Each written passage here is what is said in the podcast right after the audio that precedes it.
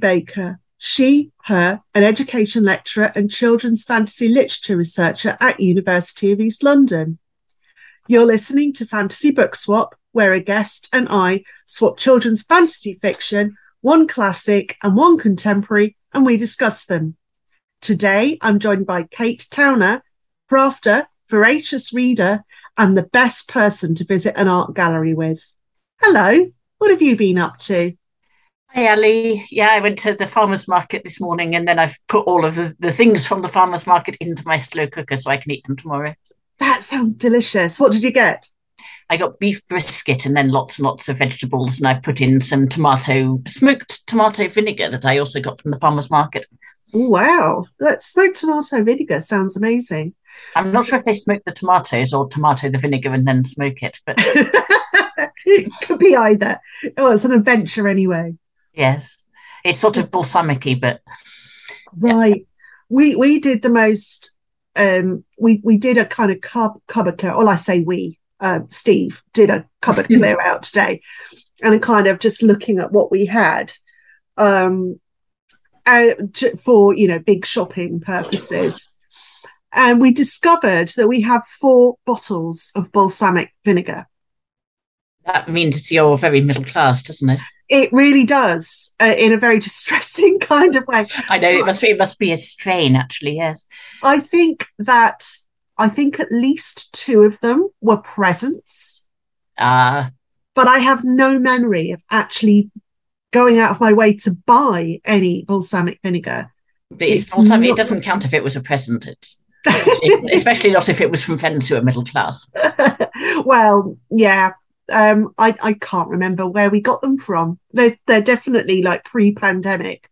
But we also discovered we got uh, 700 grams of desiccated coconut. It's one of the things I cannot abide. Desiccated. I know. I don't. I have no idea why we have desiccated coconut, and why we have. Well, I know why we have one packet of it because I bought it to make something with, um, to do some baking with. But the other one, no idea. And we've also got four packets of different types of open baking sugar. Oh. Again, a leftover from the pandemic. I think when I when I tried to control everything in my life through baking. So. Uh, I, I'm one of the people who was making sourdough bread before the pandemic, so I already Ah. had a sourdough starter before it was cool. Oh, right. I've never managed to keep a sourdough starter alive, to be honest. So Well, let, let me know if you want a bit of mine at some point. I'm very impressed. Yes, please. So, um, your suggestion to me was Elizabeth Elizabeth Ines, Edith Nesbit's Hmm. House of Arden, which I have to say I first read in 2009 for the first iteration of my PhD when I was originally looking at chosen one narratives and duty stroke destiny, which, you know, then I completely changed direction. Um, so when do you can you summarize the plot first of all and then we'll talk about where you when you first read it Um, yeah, so it is. I mean, basically, in the plot, um, you have.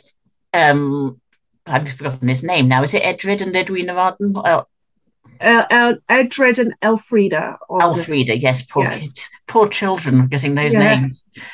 Um, who um, are, without knowing it at the time, they're descended from a noble family and they end up going back in time to the history of their family to different parts of the, of British history and different times when there were also children called Edred and Elfrida. Um, and they're doing this to try and help their family Mm, um, and try and dis- discover more about how they can help their family in the present time, um, which they do in the course of the plot and in the sequel book.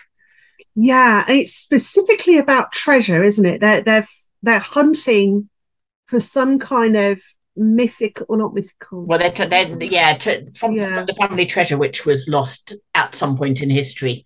yes So we're getting catted again. Um, yeah, so they're they're try- but they're trying to save their family because they at the beginning of the book they're relatively poor and they their aunt who took them in after the loss of their parents is um uh, plastered cat.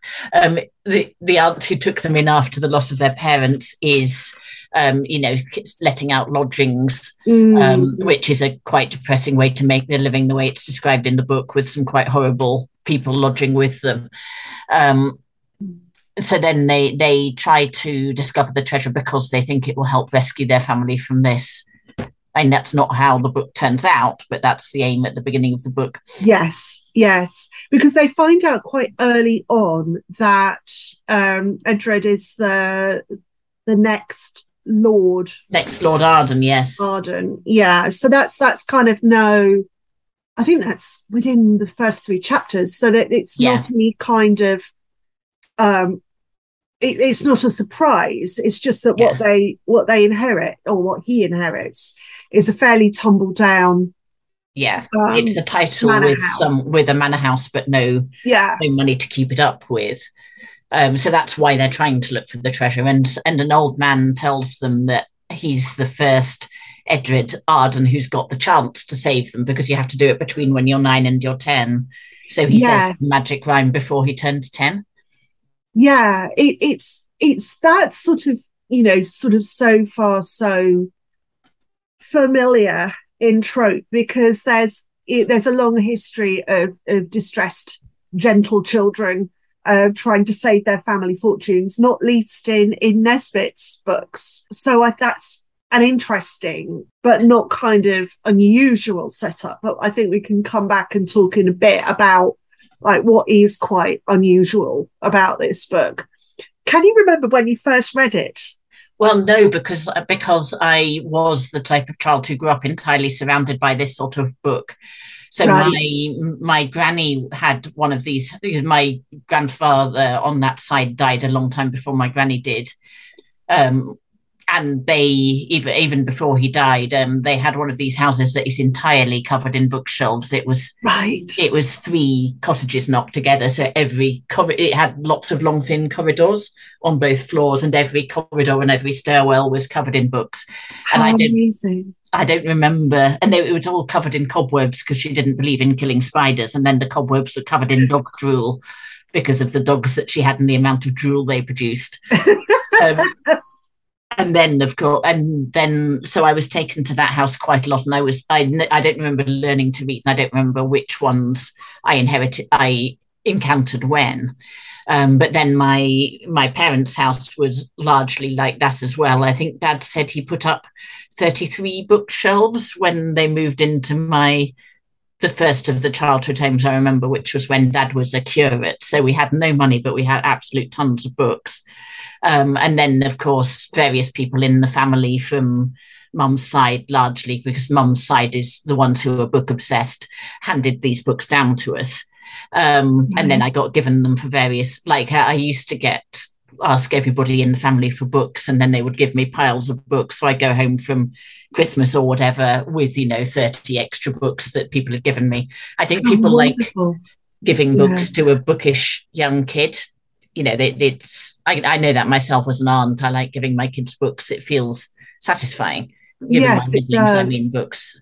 And it, so it's, I, it, it's about sh- that that kind of giving is about sharing joy that you had as yeah. a child with with other children. So that that's really special. I mean, yeah. the, the, books were published, you know, 70 years before I was reading them. So it definitely isn't my generation of books, seen as but but but yeah. it's part of family history and part of you know, my my dad's family, dad grew up with like Reader's Digest as books and and yeah. car manuals. So he didn't grow up with the literary tradition, but my yes. mum did. And in fact, my sorry, I don't, I don't know if they will kill me for mentioning this, but when dad um, proposed to her, mum put some conditions on it, and one of them was that he had to read a whole reading list that she gave him. Oh wow, that's incredible! yeah, that. Yeah. So he, he grew up reading classic sci-fi like Asimov and stuff. So I had all of that in the house, but I had all of mum's children's fantasy books and children's historical books. So House of Arden was one of those, definitely. So no, I don't remember when I read it, but certainly I would have reread it many times as a child. I I absolutely loved Nesbit as a child and all of the kind of I think the more the more the ones that kind of maybe stayed in print longer like mm. Five Children and It and uh, The Phoenix and the Carpet and um, The Story of the Amulet. Uh, mm. I loved those, but I also really loved her kind of more sort of treasure seekery books. You know, the Wouldbegoods and the yeah, yeah the Bastable Children books. Um, but I I really don't remember encountering um, the House of Arden or Harding's Luck as a child, and I don't know if that's because they did go out of print. Um, but I th- I think it's they're fascinating because well actually no let, let's come back to that later on mm. so um this book was published first in i think two, 1907 it says 1907 in the front of the book so i believe yes. that yeah yeah um and it's kind of an important one of the important plot points is that they jump back in time in sort of and end up in years ending in seven mm. throughout throughout the novel, don't they? And it's post H.G. Wells' Time Machine, and, and Wells and Nesbit were kind of part of the same bohemian set. Although I don't think they got on terribly well. Really, I didn't know other. that. That's that's pretty cool. Yeah. Um, in Wells's novella, the purpose of time travel is to consider the past and the future of humanity and uh, the end game of kind of inequality. It's about, you know, what will happen if inequality isn't addressed. And Nesbit was also a Fabian socialist. Mm. How much of that, what would you say are the functions of magical time travel? Because it's not science fictional like in Wells. What will you say were the functions of that for Nesbit's book? Um, I mean, it's completely different to Wells. I mean, mm. Wells is coming at it as a polemicist, which you yes. don't get as much of in the Nesbit. Um, I mean, I think part of it um, is sort of sideways educational like I think she was doing the same thing that Doctor Who started out doing of yes. using time travel as a way to teach children about history.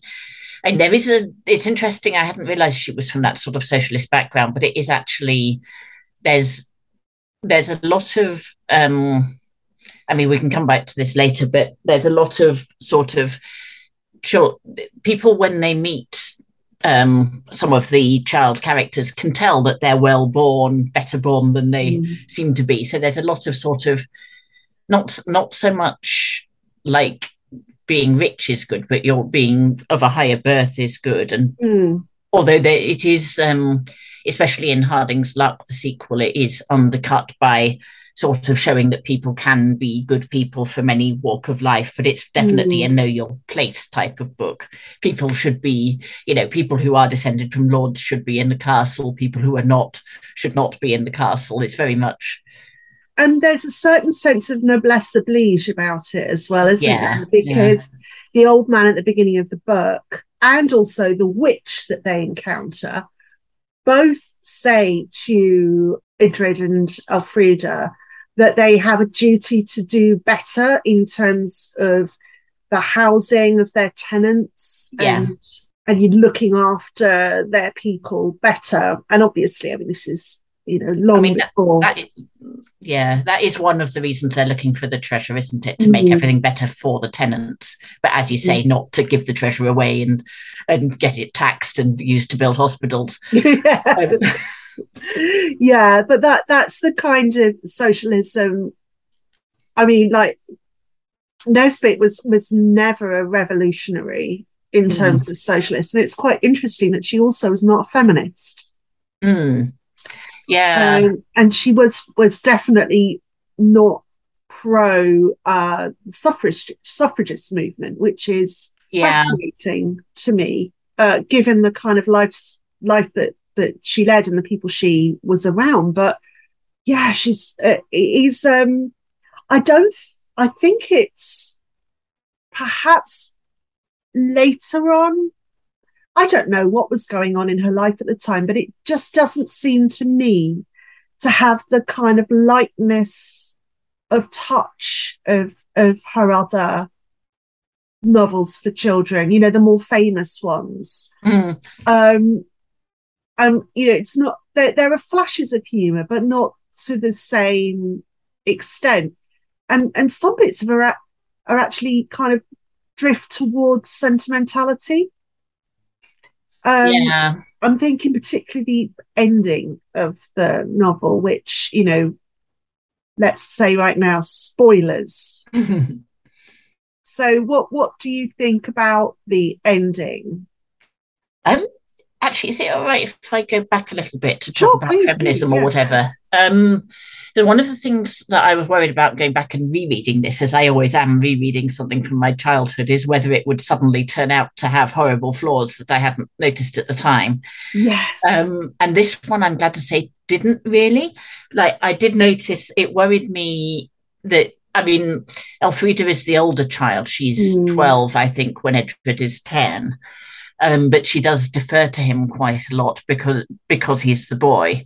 Mm. Um, but equally, she does get an adventure, an entire adventure to herself that Edred doesn't Mm. get. So, so although it's not feminist, it's not sort of. It does have a certain amount of of men and natural leaders in it, but it it certainly respects Elfrida as an equal protagonist and gives her probably slightly more page time. Yes, I agree. And also, she isn't there to be the good one. No, neither of them are the good one. Yes, exactly. And I I love their relationship. That's very to me that was a very natural sibling relationship. Yeah, and the magic only works if you haven't argued with your sibling for three Yes. days. Yes. which is it, it does avoid largely being preachy the books you know it's not oh these are good children and therefore they went back in time it's Yeah. Yeah. it, yeah so they they are both- realistically children i think Yes. And they both they both have to learn uh, self-control.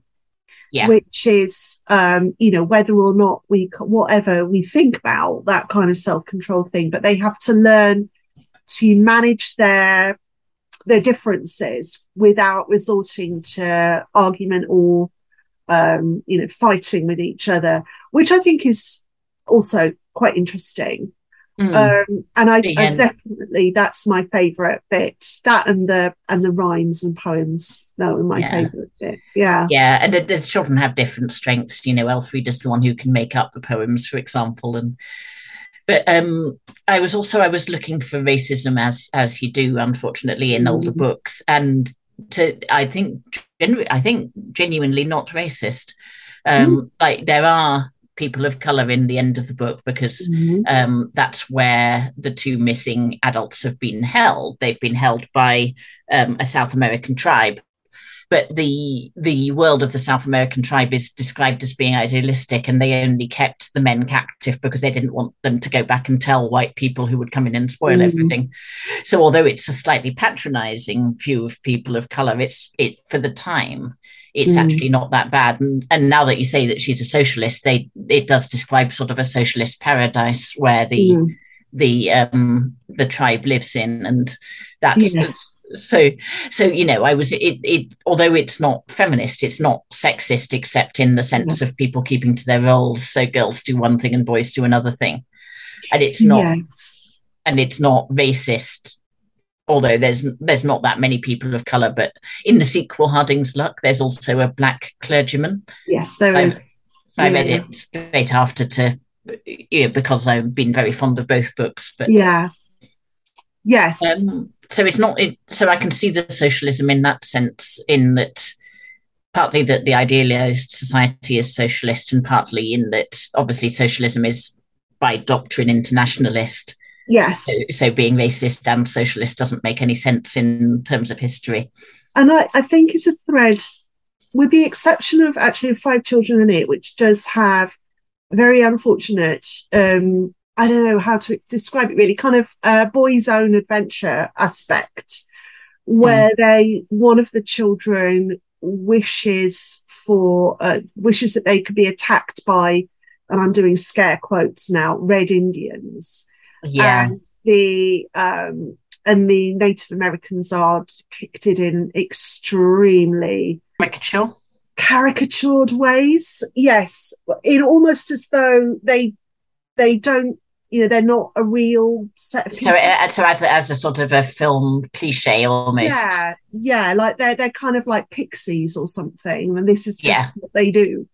And it, it's yeah that that's quite I, I discussed it with um Daisy May Johnson when when I was um when I recorded with her. But yeah I, otherwise there is there isn't the kind of chauvinism or xenophobia that there often is in a lot of contemporary children's novels or novels from the early 20th century.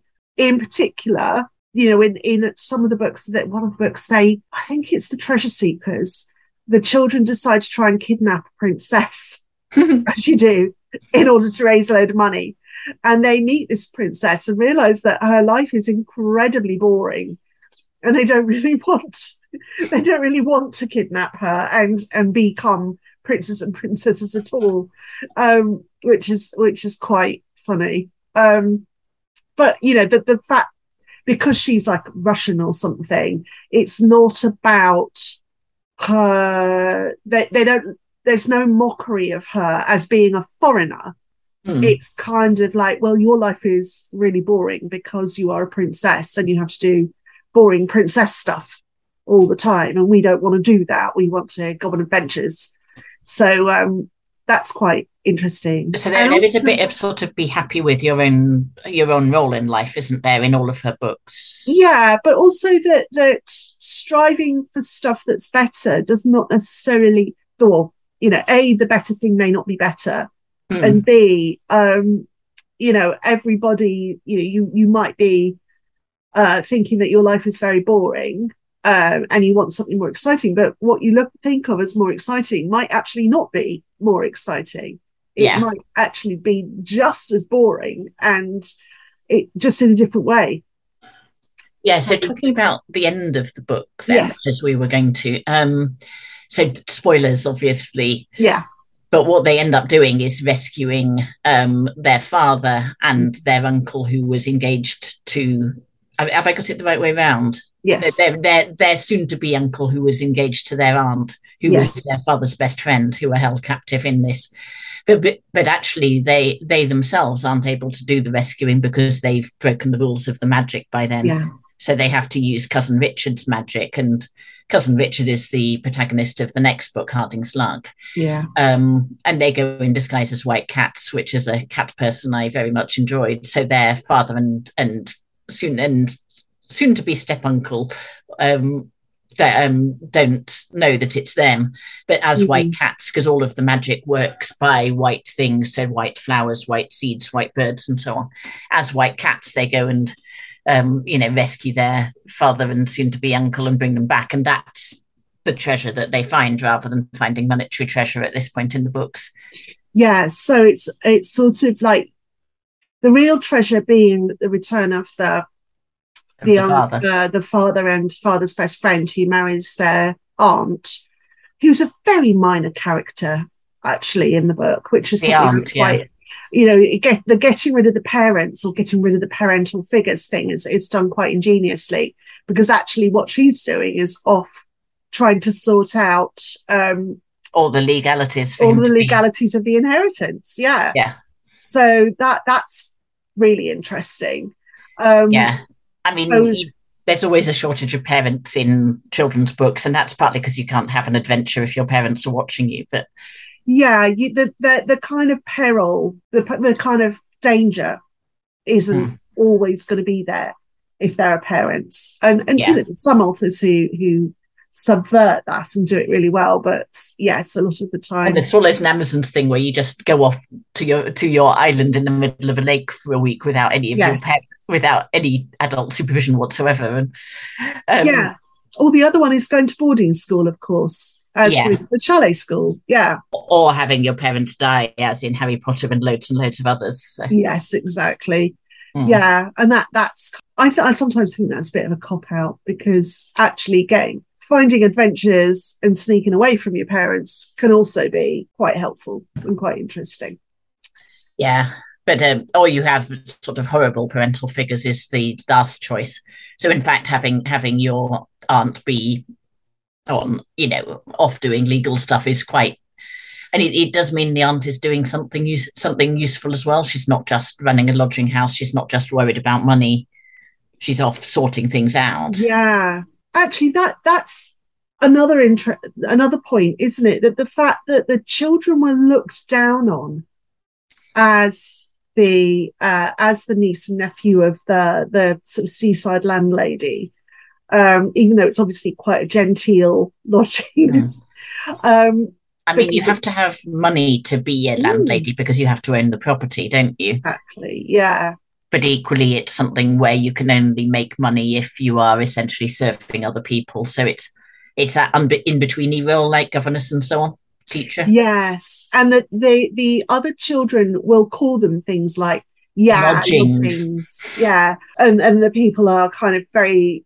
It's seen as they're being very demanding by you know constantly wanting hot water and um, mm, you know ringing bells. Times and yes, exactly.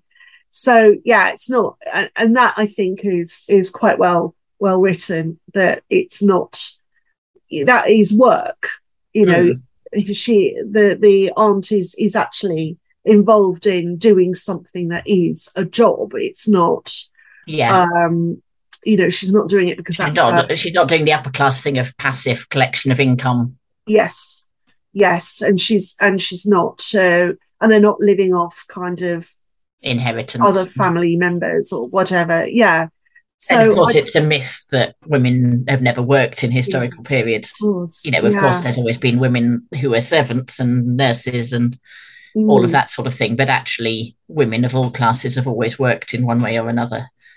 Yeah, absolutely. And and this is only you know only seven years before the outbreak of of First World Wars. So yeah. And even mm. being an upper class hostess and putting on dinner parties to yes. help your husband's career is work, you know and also that there's the, the the link to empire and colonialism which took a lot of marriageable in inverted commas upper class men out of circulation out of yeah yeah out of the pool so she's you know she's kind of expect she has assumed therefore that she is now a maiden aunt and yeah. that is going to be her her role in life is yeah. to look after the children and she does teach them some of the sort of upper class stuff of how do you mm. manage in a castle like this and what should you be doing. Yes. So she's partly disseminating the privilege mm. down a generation such as it is. Um, and they one of the things that the children want her to do is to homeschool them. But mm. she has to say to them, I can't do that yes. because I've got a job. You know, I have yeah. to run the lodging house and that that kind of um, understanding from the children that they're they're practicalities. There are practicalities in life, and, and financial practicalities are a big mm. part of that. Yeah. yeah. So, and um, sorry, I did have a point there. I've lost it.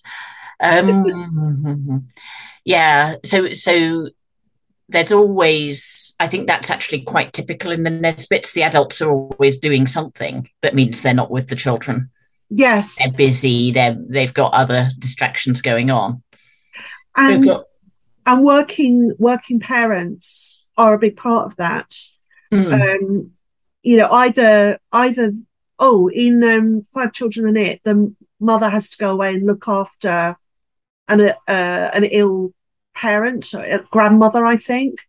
Of yeah. course, in the Railway Children, probably her most yes. well known book, mother has to earn a living by writing because yeah. um, their father's been unjustly imprisoned. Um, and so all of those sorts of that that that kind of thing of like even middle class women have you know have a role to play within mm. society I mean, it's, yet, it's, slightly unfair that all of these women have to work, isn't it? So it's, yes. uh, it's seen as a step down in circumstances, but it's still. Mm. Uh, um, just thinking back onto the socialism point, one of the themes in this book is a sort of disdain and anger for the way modern day working modern, modern day to the book i mean so, nine, so 1907 working class people live you know all yeah. of the tenements and the the way that the green land has been dug up and replaced with horrible yes. streets and horrible houses so again it's it's quite a paternalistic type of socialism you know the the poorer people that need to be rescued from themselves or rescued yes. from their horrible circumstances but it is at least trying to do something about those circumstances yeah and it, there was a kind of an early back to the land type of and, and something actually that that mm. nesbit in every almost every one of her books writes something about how awful it is living in cities yeah, and it goes in some some way with the arts and crafts crafts movement type Definitely. thing as well, doesn't it? You know, the respect for people who make things by hand and the disgust for factories and so on. Yes. Um, and uh, and you know, and actually she wasn't wrong if you think about the way that cities were at the you oh, know, yeah. late nineteenth and early twentieth century. They were very unhealthy and horrible. And you see that in the in Harding's Luck in particular, where cousin Richard's dad dies in a horror, I think in a factory accident, some yeah, sort of does. work accident, yeah. and and then he's crippled by the woman he's left with, and um, you know that that's you know, and the, the, damage that does to him, and the horrible situation he lives in, you know, unwanted by his his quasi aunt, and you know, mm. not able and, and, you know, laughed at by the kids because of his crutches and so on, and not able to get around, and and how much happier he is living on the road with the man who who sort of sort of adopts him, and and yeah. then they're, they're both happier the minute they get back out to green spaces again. Yes, and that that that character, the the um who actually turns out to be not a totally good person himself He's a very, gay person, isn't he?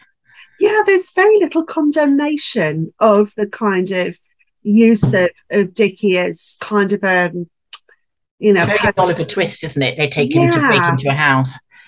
Yes, he is. That that is very much Oliver Twist, but there's no condemnation of Dickie, and mm. very little condemnation of the man who uses him as a tool I mean, partly because he has second thoughts immediately and yes. doesn't actually want to do it the minute he realizes Dickie is a person. Yeah, yeah, absolutely. But yeah, it, it's not used as a kind of moral. Well, it's you're not being bashed over the head with a moral, which is actually sometimes something I always really liked about Nesbit when I was uh, read her as a child. Yeah, is that she she doesn't kind of step out of the story and tell you how you are supposed to be feeling about the story. She just lets it go. Sometimes she says, uh, as I'm sure you already know, she does she does addresses to the reader, mm.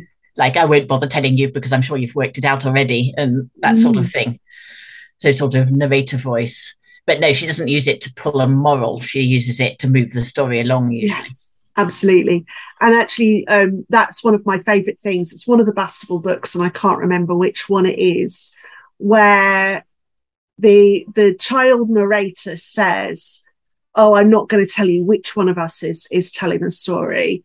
Um, you know it doesn't really matter. You don't ha- you don't have to know and it's of no interest to you. And then it's all about and Oswald, who was so brave and mm. so and and brilliant, and with his customary good humour, and and that that's kind of used as a very comical way. Um, Device, yeah, yeah, I love those books so much. They're mm-hmm. so much fun to read. Uh, actually, I, I think I, I, I, actually think House of Arden was my favourite of all of the Nesbits and Harding's Luck, although Harding's Luck I didn't enjoy rereading as much as I did House mm. of Arden because it's more disjointed. Mm. And also, I, are we all right to talk about the ending of Harding's Luck as oh, well? Please do. Yes. Yeah. Spoilers. Yeah. Spoilers. So in um, Harding's Luck, they they firstly they do find the treasure, um, so so as well as bringing the father back they get the money to be able to do all of these repairs and make a better life for all of the poor tenants and so on mm-hmm. but then right at the end um, cousin richard or dickie depending on how you view him decides he wants to live permanently in the past yes um, therefore, the Elfred and Elfrida's father, who he had displaced as Lord Arden, goes back to being Lord Arden, thinking that he was dead. Richard, I mean, was dead. And um, and he he does that largely because he likes the world where his leg was never damaged better. Yes. He likes being able to run around more. He likes the people there more. Mm. So he chooses essentially to give up his modern day life, give up his modern day title, and go back in time and live in the time period where he'd spent his time, where yeah. he was, you know, not not injured, was not in pain, was able to run around and play. So I mm. that struck me partly as you know ableist and so on, and partly as a gigantic cop out that that mm. the Alfred and Elfrida, Edred and Elfrida's father can go back to being the Lord, and everyone can forget about cousin Richard. And yeah, I I kind of agree with you about that. I had really forgotten a lot of that plot point until. I reread uh, Harding's Luck. Um, and yes, I I remembered him choosing to go and live in the past because of um, you know his, his injury and uh, the pain that he was in a lot of the time. Um, and also, you know, he had this marvelous adventure there. Mm. But I'd totally forgotten about how handy it was that uh, I mean, he, his role, Dickie's role largely is to teach um, Edred to be a better person. Yeah. And that kind of now, rereading that now, it's kind of like, uh, he, yeah. he's brought up at least in our in our timeline as a lower class person. So yes. there's a certain amount of classism of getting him out of the way again. Yes. Um, and yes. and then getting the disabled kid out of the way. Um, After and, having taught a moral lesson. Yeah. Which, uh, yeah, I, I think that's one of the reasons why these two books aren't one of my favorites. I, I think, I think that there are other. I prefer the books where they're, mm. yeah, less kind of. Um, but then you know Nesbit wrote so much, and a lot of the time she was very much like mother in um, in in the Railway Children. She mm. was writing to to you know keep up her house to feed her family, and her husband was or her. Did they ever marry? I don't know. Um, the father of her children, anyway, was a dreadful man, um, and uh, and and you know, so she couldn't, you know, hundred percent of her books could not be brilliant all of the time. And the ones that have survived, I think, are the ones that kind of are more in tune with kind of modern sensibilities. And, mm. and you know, that's that's perfectly okay. And of course, there are plenty of other books that are contemporaneous um, with this book, where there's a, a, a, kind of magical, in some way, uh, solving of uh, a disability. And yeah, and of course, and of course, um, you know, it is a lot of people given the choice to not be in chronic pain, not yes. and have the choice to run around with other ch- kids. You know, it's a completely understandable motivation. Of course, it is. Yeah. yeah. And of course, and, one can't romanticize disability and do the, oh yes, Tiny Tim in Dickens exists to teach us all a lesson. And yeah, yeah, yeah. Oh, it, it, and you know, it's not sweetness and like growing up in chronic pain and growing up being sneered at by people around you. No, and and yeah. also, you know, for for Dickie in particular, you know, actually, it him being in danger a lot of the time. Yeah, you know, w- would he even have lived? Um, yeah. you know, had had he not suddenly, you know, found out that he was part of a noble family and therefore and could had magic that he could go back in time? Probably not. Um, yeah. He would have ended up as a beggar. And he learned he learned all of these practical skills, which again, I'm going back to the arts and crafts type yes. sensibility. You know, he learned how to do wood carving and so on, and then he brought that back as a skill into the pre- into the present, so they could make a mon- make a living by selling the yes. carvings. Um, and he brought back the the ethos of doing that as well. The mm. idea that it was a better life to live by honest labor than by stealing from people or yes. begging from people. Yes. And, and of course, he because of that, Mr. Bates changes his life and becomes a dog breeder as an honest trade. And yes, yeah, all of that. Yeah, yeah. yeah. So there's it's so it's not exactly classist, but it's very um, this life is better than that life. Yeah, and and uh, actually in a perfectly, as you say, in a perfectly reasonable way. Yeah, Um, and and I think because Nesbit was very often writing from you know the inspiration of her children and writing what she knew and so on. and Um, she's very she's very I mean, one of the reasons her books survive is she's very good at talking to children. You know, the, the books are still enjoyable to read in the same way that Swallows and Amazons is, for example, mm, partly Yeah. because it's very much not patronizing. yeah, and and interestingly enough, um, Ransome was also a socialist. So Yes. there you go. but yeah, I think that that creation of of that world is is a very a very fulfilling world. But also, you know, the majority of her books are not goody goody books. You know, Yeah. they're not they're not really they're not written to point a religious moral. Yes, there are morals in them because you know it's but they're morals about being a good person. You know, Yeah. don't don't quarrel with your brother, that sort of thing. yeah yeah and and you know if you if you do have if you are fortunate it is your job to uh, help people who are less fortunate and that that's perfectly okay morals to have i think Yes. they're not you know you must go to church every sunday or you will go to hell Or you must never tell a lie. You know, they get into trouble and then then they get out of trouble again. yes Um, and there's the whole thing, you know, with the sort of when they're all captured and held in the tower, you know, when they're in genuine peril at the, by the standards of the time, and all Yes. because um, Elfrida knew the rhyme, the um, gunpowder plot rhyme. oh yes i'd forgotten that Yeah. yeah Which is in both books. That's in House of Arden and Harding's Luck Yes. from two different points of view. You get it from. Elfrida's point of view to start with, and Yeah. you get it from cousin Richard's or Dickie's point of view the second time round. Yeah, yeah they're captured because she knows. Remember, remember, remember the fifth of November gunpowder treason and plot. Yeah, Yes. that- that's what gets them all put in prison because they think she must have known something about the gunpowder plot. they think she must be a traitor yeah, yeah, or that she must know traitors. You know, she must have heard it from somebody in her family. we're running out of time kate we better We've not move even talked about Aru Shah at all. I know, just too much to say about Nesbit. Yeah, so let's talk about Aru Shah then, shall we? Yeah, let's talk about Aru Shah. Right, I've got to now find the blurb. Here we go. Aru Shah and the End of Time by Roshani Chokshi. 12 year old Aru Shah has a tendency to stretch the truth in order to fit in at school.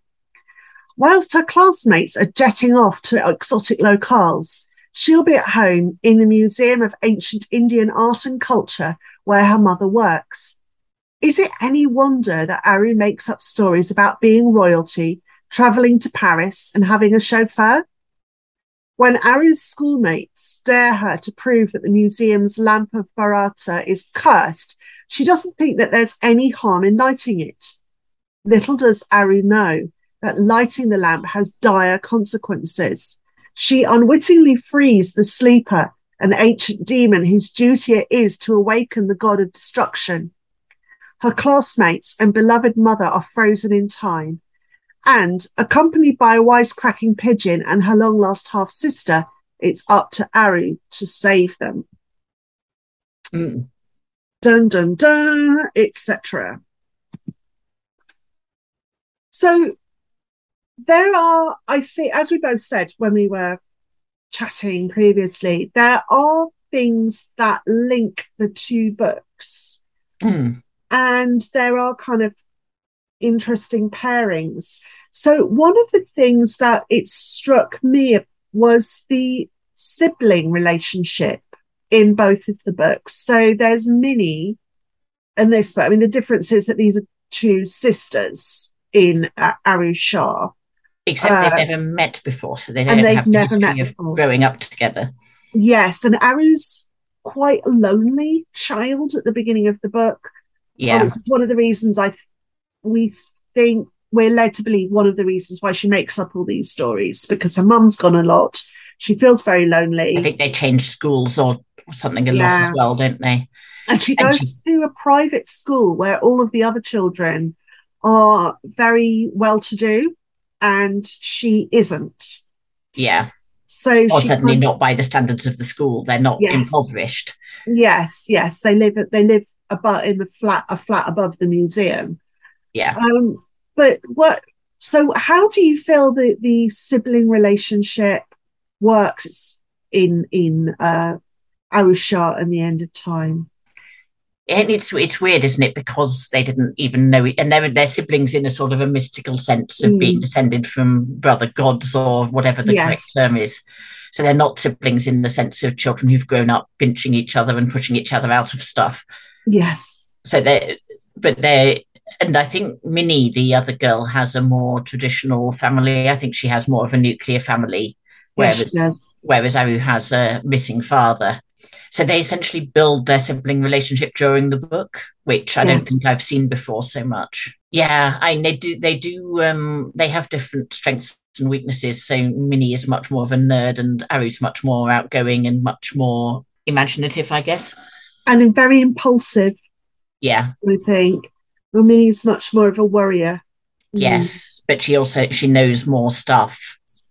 So so they do sort of reinforce each other in that way. You know, they don't they don't come in with the so um Aru didn't know about this heritage and Minnie did, and she sort of Mhm. trained for it and prepared for it and made herself a backpack full of useful things, which I love. Mm. Yes, yeah, know, she- she's, she's very prepared. very practical, whereas Aru's coming at it from from nowhere really. Yeah, and she's she's even wearing her Spider-Man pajamas. She's not even properly dressed. Which is an excellent heroic outfit, but Yeah, yeah and and so Aru's coming out it you know learning as she goes and she's our viewpoint character. And Minnie is is like the sort of the the you know in in your superhero team you very often have somebody who's the support person with all who know you know who she's she's also almost the Giles from Buffy. Yes, she is. Yeah, or um, oh, what's his name from the new, the sidekick from the new Spider-Man films, whose name I just Ned is it? Yes, yes. So she's she's that kind of character. Yeah. She's the Mm. sort of she gets into the sort of the best friend role over the course of the book. And yeah, as you say, Aru is lonely and she's sort of acting out because of being lonely. And Mm, interestingly, half of her because one of the themes in the book is that Aru's a liar, but mm, she's actually what I would say more imaginative and more that she um a lot of the things that she makes up as stories are things that her mum promised her but then didn't do. So like Yes. the trip to Paris. That her mum again is absent because she's working all the time mm, and trying to build up this museum, I think, the Museum of Indian Arts and Culture. yes. And, And- and, as, a, and as a result, she's sort of neglecting Aru rather a lot, Mm. but not And- from malice. No, and we do find out towards the end of the book that one of the things her mum is doing is her mum is aware of her mum is partly responsible for the, the cursed uh, light, Mm, uh, Dira. And so she is actually going all over the world, finding out, you know, finding um, things to bring back to the museum, but also carrying out research to sort out this problem that yes. uh, Aru has accidentally unleashed. So, Yeah. um, yeah, while while she thinks that her mum doesn't really care about her, her mum actually does really care Mm. about her. Um, yeah, but she's but- sort of overstretched and busy in a way that a lot of Nesbit's mums are actually. Yes, yes, absolutely. Yeah. Um, so the other the other thing that I felt was a good link between the two was the grumpy magical animals. Now I have to Yes. say I love a grumpy magical animal. Yes, and they're, they're both. I mean, we've got the Mouldiwarp, who we didn't really talk about in House of Arden, didn't, but yeah. she's he's the the it's a archaic word for mole. Yes. Um, and and he's, he's- a white mole. So when you said earlier about the the magical being white, it all link it links back because to the he white because mole. he's a white animal. yes. Um, and he's like the the heraldic animal of the of Lord Arden, and that's why that's how the Mouldiwarp gets into the book. And Boo, who is uh, is he a pigeon or some other type of bird he's a like that? pigeon. Yeah. Is essentially a, a god who has his powers knocked back for some reason. I didn't follow all of that entirely, but but but basically you've got two grumpy older male supernatural animals in one in each book Mm. who are sort of organizing the children and and guiding them but also telling them off and Mm. um you know and and they can to some extent make the magic go but not entirely Yes, and there are very there are very strong while they're kind of almost adult figures, Mm. there are very much there are strong conditions, magical conditions. and they're, they're on- very capricious as well yes. like you have to talk to them the right way and do the thing the right way Yeah, and at one point, Boo, um, the pigeon, actually gets captured Mm. um, by the sleeper demon, and they have to. They end up having to rescue him as well. Yeah. um, which is a, an interesting subversion of a lot of that kind of wise magical guardian yeah, yeah, which is I found interesting. I mean, it's the same problem as having parents in children's books is you have to have some reason to have them not able to do everything, Mm. either because they don't want to, like the Mouldiwarp, or they can only do it because yeah, under certain conditions, like the Mouldiwarp, or because they themselves have had their powers knocked back, as Boo has had. Mm. Yeah, Um, so if you ha- if you just have a you know, or or you know the um, I've forgotten the name of it, but the five children and it this oh the Psammead Yeah. you know they it, so they're grumpy and annoyed and they don't want to so it gives the children another problem to solve of how do you get your magical animal to actually help you Yes. Um, and it's one of the things that we talked about before, which is kind of the, the pacing of this n- novel, Mm, is that it's it's clearly the first novel in a series. mm, So at the end, I found slightly unsatisfying mm. um, in that it, it introduces two new characters at the end. one of whom is the quasi love interest character Yeah, who we kind I'm kind of like, hmm, what? Where did he this- come from Yeah, and why is he there? And so yeah because up to then you've just got two girls hanging out and you've got the mother as then the next so you've got two women of color which you i mean girls of color which you never normally get in. It is yes, I mean, I didn't really know about the Rick Riordan imprint that this book is from, but it does seem to be doing a load of good in in promoting, you know, writers from from um, yeah, writers who are people of color and writers who are writing from other traditions. yes. So this is based on um, one of the uh, one of the fa- very famous, um, very ancient um, epics. So, like last last episode, I was talking with Nina and Matt about the Epic of Gilgamesh, Mm, which uh, Sarwat Chadda, who's also writing within Rick Riordan imprint, um, was writing about. And this is from Hindu mythology. Um, it's this very, very ancient story. And I must say that I was very conscious when I was reading it. I don't know.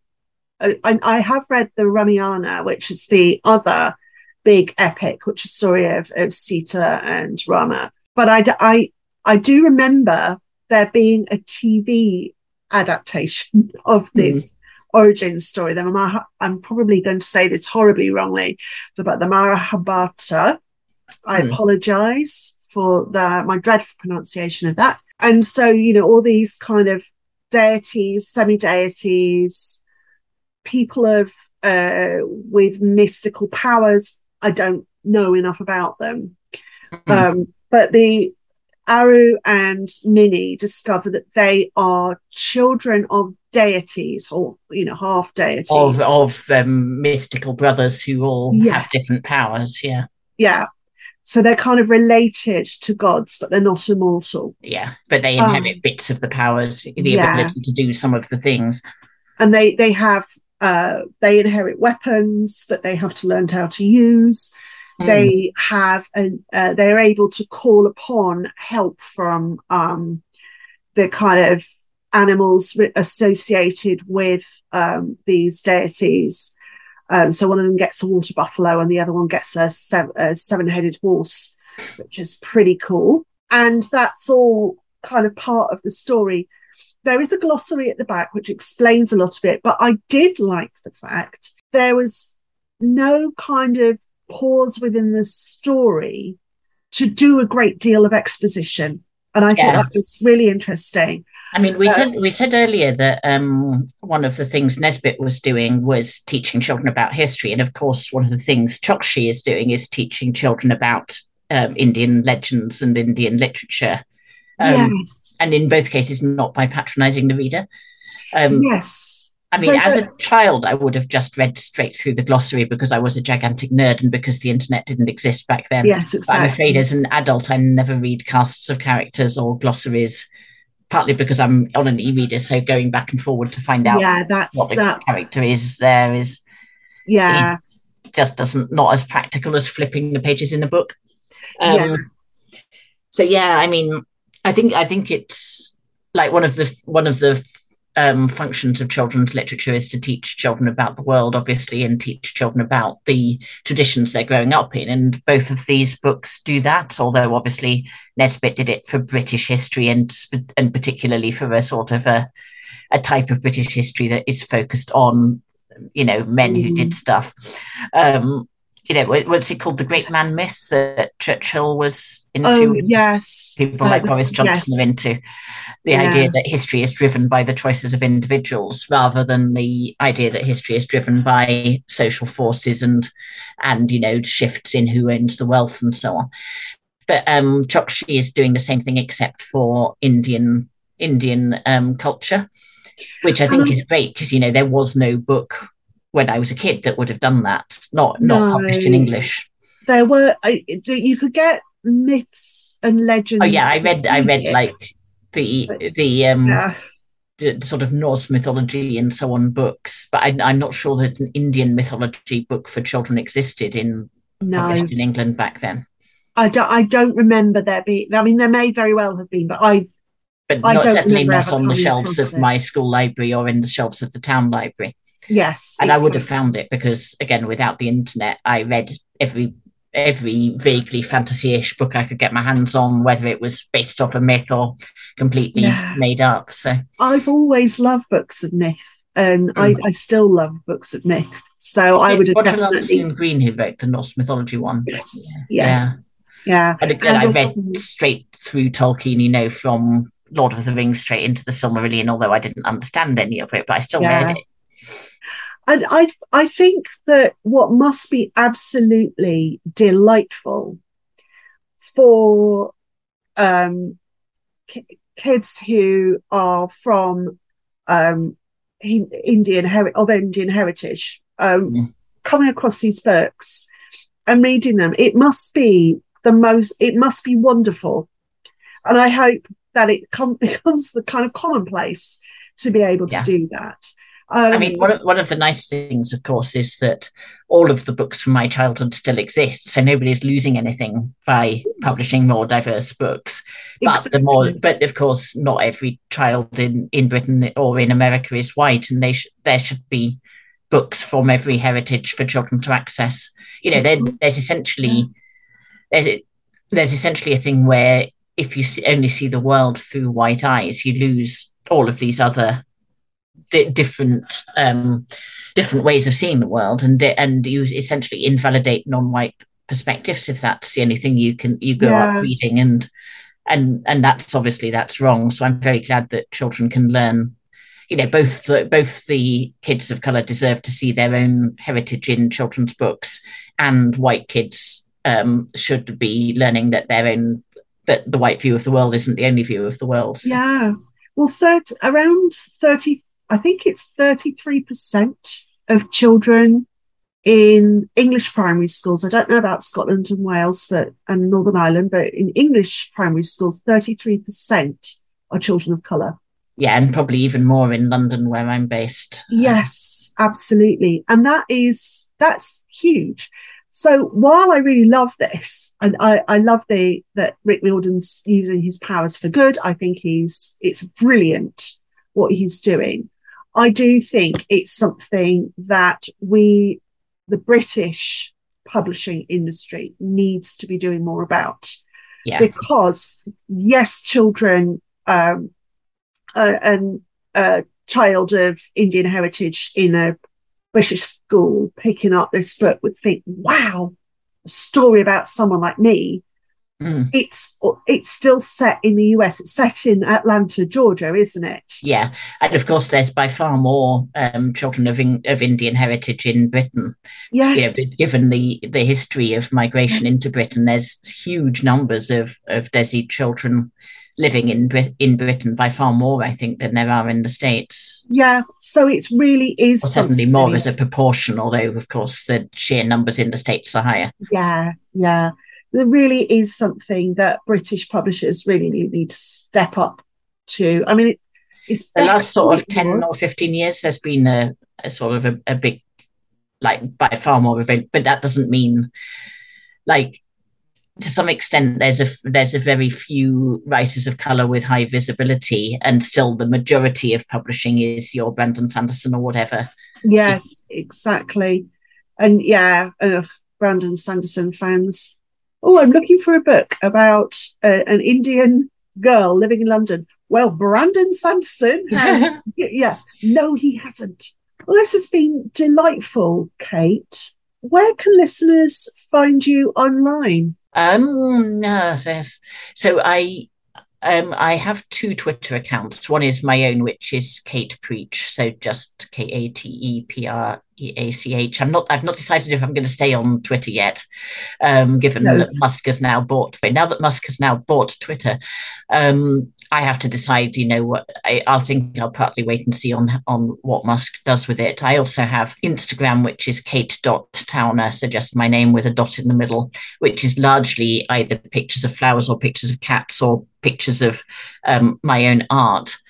Um, and then I I also have um, the Twitter account Fantasy Book Book Club, except that the last B is a three um, which is the book club that I and Caroline Mersey run together, where we talk a lot about fantasy fiction, which is a, a huge interest of mine. Excellent. Well, I, I will um, put those in the show notes. I uh, completely agree with you about Elon Musk, um, in particular, the, the way that it's going to enable uh, more hate speech, and that's really not something I want yeah. to be uh, in support of in any way yeah, I mean, I, I, am willing to hold off and see where he goes, but mm, absolutely, it, he's been saying lots of different things, and we're only in like the second day of his takeover, so we don't know which of those he's actually going to do. Yes, absolutely. Well, thank you for listening to episode 31 of Fantasy Book Swap. You can find us on Twitter at, at the moment at Fantasy Swap, on Facebook at Fantasy Book Swap or email fantasybookswap at gmail.com. You can subscribe at most of your favourite podcast places or download from Podbean. Please do rate and review if you can. It helps to satisfy my vanity. And seriously, it also does help other people find the podcast. Thanks to Steve Vapour Trails for production assistance and Jack Sadler Johnson for the use of his beautiful track, Bliss. Until next time, bye. Bye.